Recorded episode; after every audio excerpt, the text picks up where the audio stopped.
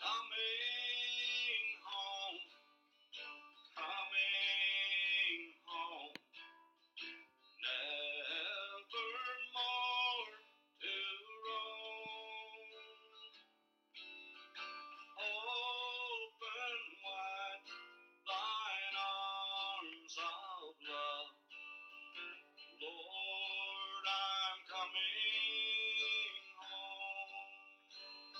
Ghoulish day, my wraiths and goblins. Thank you so much for stopping by and making Paranormal Prowlers podcast part of your day.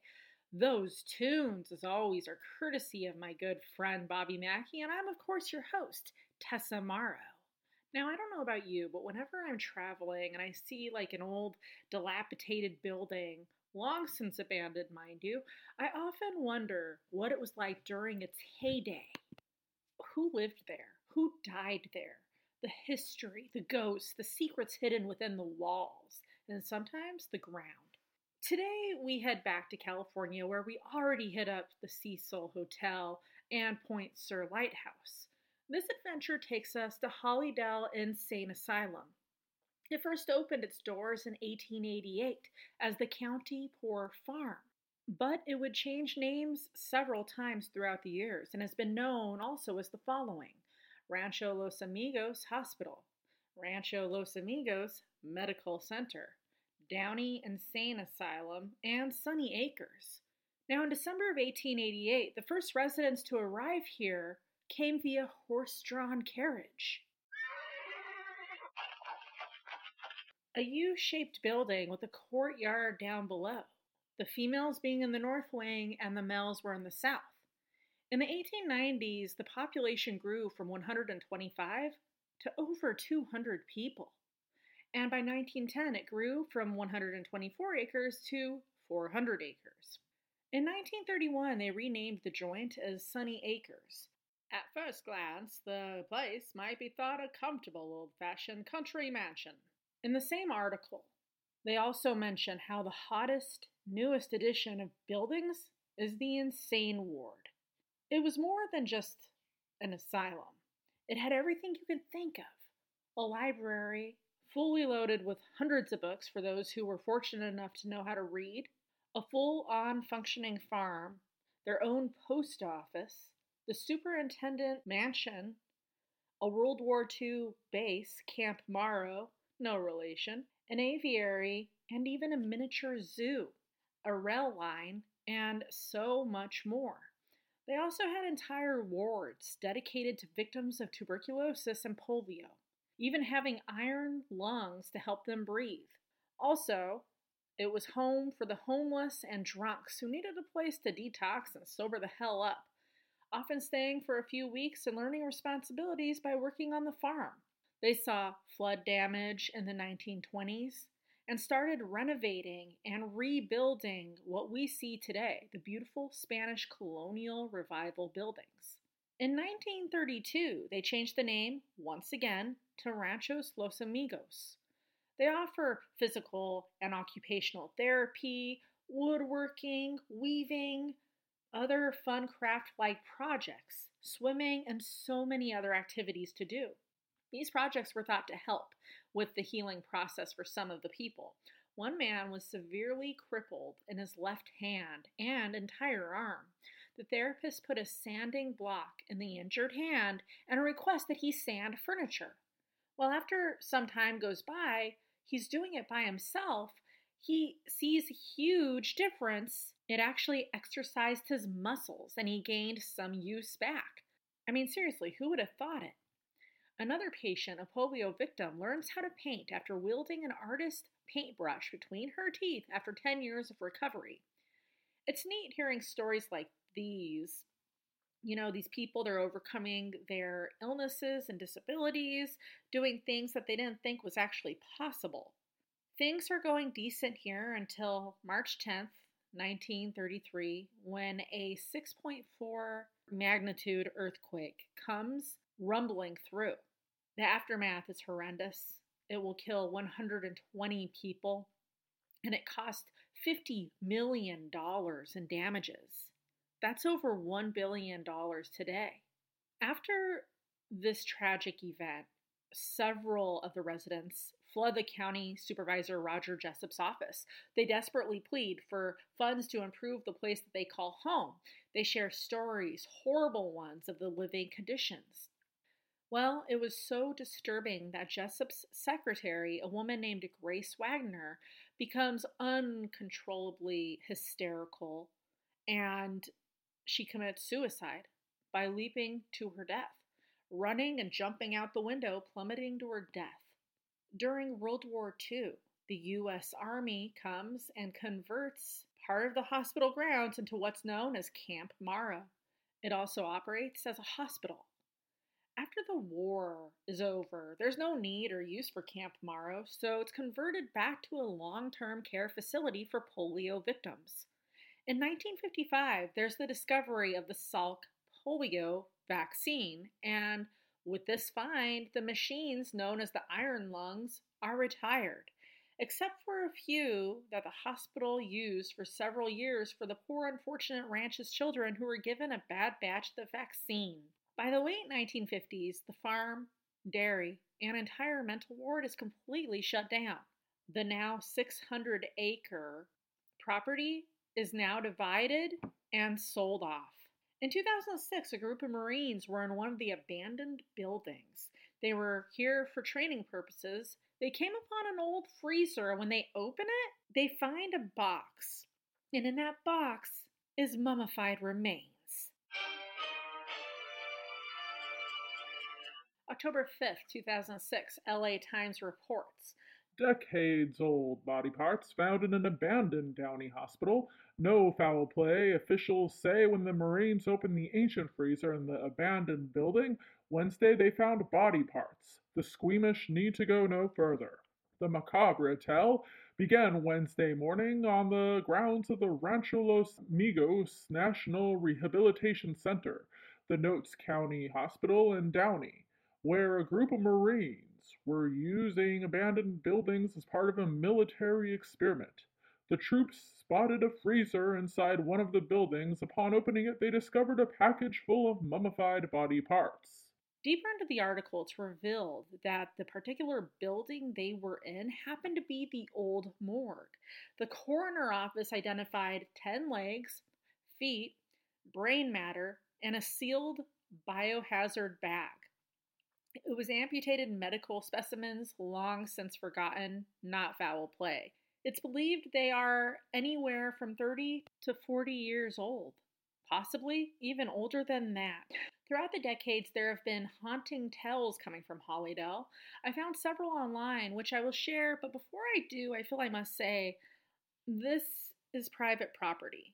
Even though people have managed to find ways to get in, it's trespassing and heavy police activity is in the area.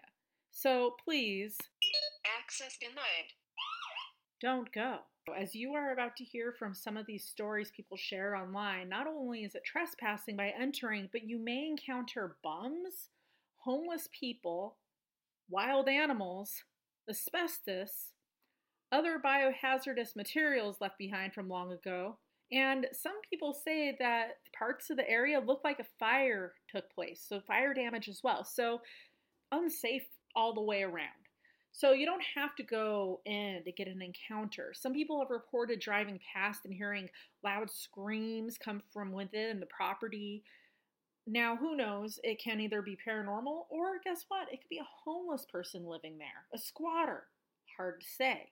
One person admits to knowing of trespassing and felt the whole time that they were there that they were doing something wrong, they shouldn't be there. They just felt like they were being watched the entire time. Several people have heard the disembodied voice and scream of a woman. One eerie experience someone heard drums and chanting or praying, followed by a woman screaming. One person talks about growing up in Downey and how there's supposedly catacombs underneath the buildings where a lot of patients are actually laid to rest. This person put it plain and simple. Hands down, the creepiest fucking place I've ever been. Others have heard unexplained chime sounds, seen floating balls of light, doors opening and closing on their own, hearing unintelligible sounds, and seeing weird lights. Several people have reported seeing countless dead animals, including numerous cats, not just that they were there and died, but they're actually decapitated. Not surprised if some sort of satanic cult comes in and does rituals, sacrificing these poor animals. Seems like just the place to go to. One woman shares her experience. Upon walking in, she sees old patient files scattered all over the ground, and I saw this in several people's experiences being here. She went in the auditorium, which was a cleared out area. She comes back through shortly after, and a chair is suddenly in the area that was just clear moments earlier. But that's not the most intense part in this lady's adventure in the old asylum. Suddenly, a man with a crowbar comes running towards her and her friends, threatening them, yelling at them to leave. Probably a squatter. One group of friends witnessed seeing an apparition of a man disappear behind a pole. In plain sight. I read one experience which was really neat, what I believe to be a residual haunting. The people see a quote, misty looking person coming towards them, pushing a gurney. I mean, what an incredible encounter. This was probably a nurse back in the day. One group of people were there taking pictures, and in one picture, there's the friend that the picture was being taken of. But behind that friend, in the dark hallway, and they did post this picture online with their comment, you can clearly see this figure staring at the friend. Again, who knows if this is paranormal or some angry squatter. But I must say that there's times where I'm somewhere, like Tombstone's a great example, and I was there and I was at Watt and Tarbell Mortuary and I was taking pictures, taking pictures, and I'm kind of looking at them as it shows like the display for half a second before you, you know, are able to take another picture. I didn't see anything weird until I came back home and all of a sudden I see these different things that look like almost like manifestations. And I'm not talking about what people like to call orbs. I, you know, for me, if it there's a face in it, sure. But for the most part, it, it's a bug. But this was a clear man's face. So maybe these people they were taking pictures and they didn't see this man standing right there, because that would have been creepy as hell. Especially if it's a known place to have squatters. Who knows? Someone shares how he and a friend go to explore and he has to go take a piss. So he finds an area to conduct his business. He looks around to make sure he's alone, and in midstream, he suddenly hears a whisper in his ear. And yet another group of people find themselves in the abandoned asylum, and while they were there, they hear footsteps storm towards them, but they don't see anything or anybody. They are basically chased out as they hear the footsteps rapidly closing in on them as they make their escape. And on more than one occasion, people have seen a man running down the hall only to disappear. One experience is extremely eerie and more the reason not to come here. A group of teens go to check it out. They see broken furniture scattered everywhere, patient files littering the floor. They run into a group of four Shady, weird fucking kids. The teens group number one, okay, gets a weird vibe from the Shady, weird fucking kids. group number two, which tries to take group number one somewhere to see something. Cool. A member from group number two then proceeds to take a six inch Bowie knife out and puts it right near the face of a group number oneer. Cool, huh? Group two leaves, and group one has had just about enough. They want out of here. This was just too weird. They make their way to the roof where there's an escape route. What happens next is beyond words if this really did happen. There's about 15 hooded people sitting in a circle up there surrounding a burning cat or some other dead animal. These motherfuckers are talking in tongues and just making noises which seem satanic. As we are getting down, these motherfuckers start sprinting towards us. I mean, first the encounter with the four shady folks, right? Now this satanic group with the poor burning animal. They've definitely had enough. At this point, they don't care about being busted by the police. In fact, I'm sure they wouldn't mind some authority presence here. And as they run away, they're being chased. They say that sirens come their way and the cops chase the satanic folks away. Group number one, will they get away? Honestly, I can say it was the scariest experience of my life. I tell you, that's scary shit. If that legit happened like that, that's terrifying. I've had scary encounters with human beings. They scare me a shitload more than ghouls, specters, ghosts, phantoms, wraiths, whatever you want to call them. And here's one final story. However, this one differentiates from the others, like the Marines. This one, too, was not some trespasser, but it was an actual police officer. He was there one day for training purposes. He is on the second floor when he comes upon a little girl with solid black eyes. He approaches her. He asks her why she's here. What's a little child like you doing in a place like this, sweetie? She starts to anxiously clap her little hands. As she does this, the officer's flashlight goes off on its own. He admits that when he showed any type of fear or discomfort, the girl would laugh manically.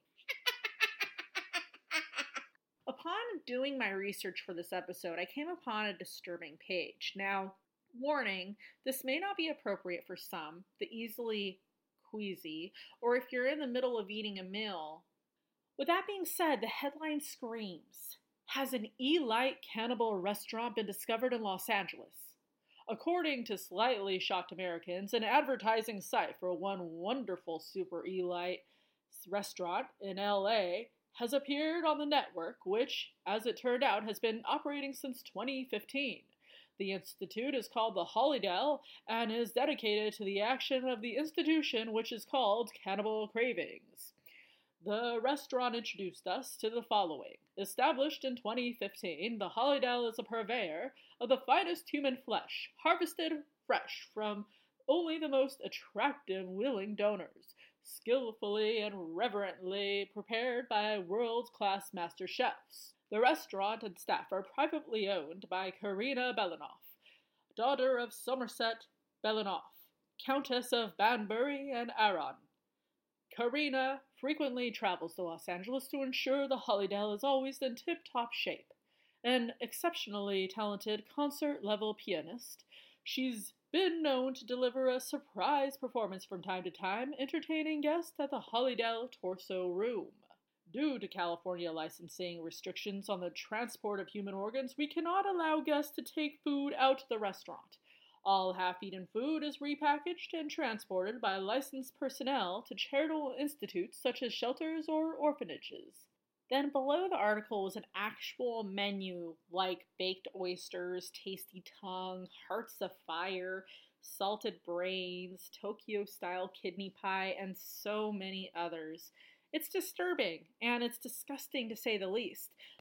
So I looked a little further into this and I still don't know if it's actually 100% legit, but on Twitter, there's an actual page dedicated to this horrendous establishment.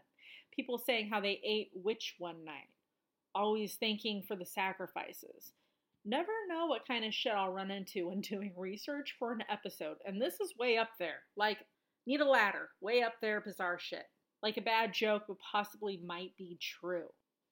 I mean, honestly, you would think this would be illegal, serving human as the main course in a restaurant, even if they are. Willing participants. Did you enjoy this week's episode? Yes! Listen to the others, you guys. They are equally awesome. Haven't heard, haven't heard every single one yet? No need to cry, my friends. You could hit up any of those podcast platforms such as TuneIn Radio, Apple Podcasts, Google Podcasts, Deezer, Spotify, wherever you may roam to listen to your other spine tingling podcasts. You'll probably find Paranormal Prowlers podcast lurking in the background. This week's special city shoutouts go to Layton, Utah, Paterson, New Jersey, Lowell, Massachusetts, Hershey, Pennsylvania, and Wollongong, Australia. Thank you guys. It's always appreciated. Thank you so much for taking time, stopping by, and listening from wherever you are to whenever you're listening. It's greatly appreciated. Be sure to check out the newest episodes every single Monday. Haven't missed a week yet and don't plan to. Would you like to be a voiceover for a future episode? Do you have a local haunt in your area that you think would make a great episode? Have a spooky story to share? How about a legend, local myth? Whatever you want to talk about, you can email me at paraprowl at gmail.com. See you next week.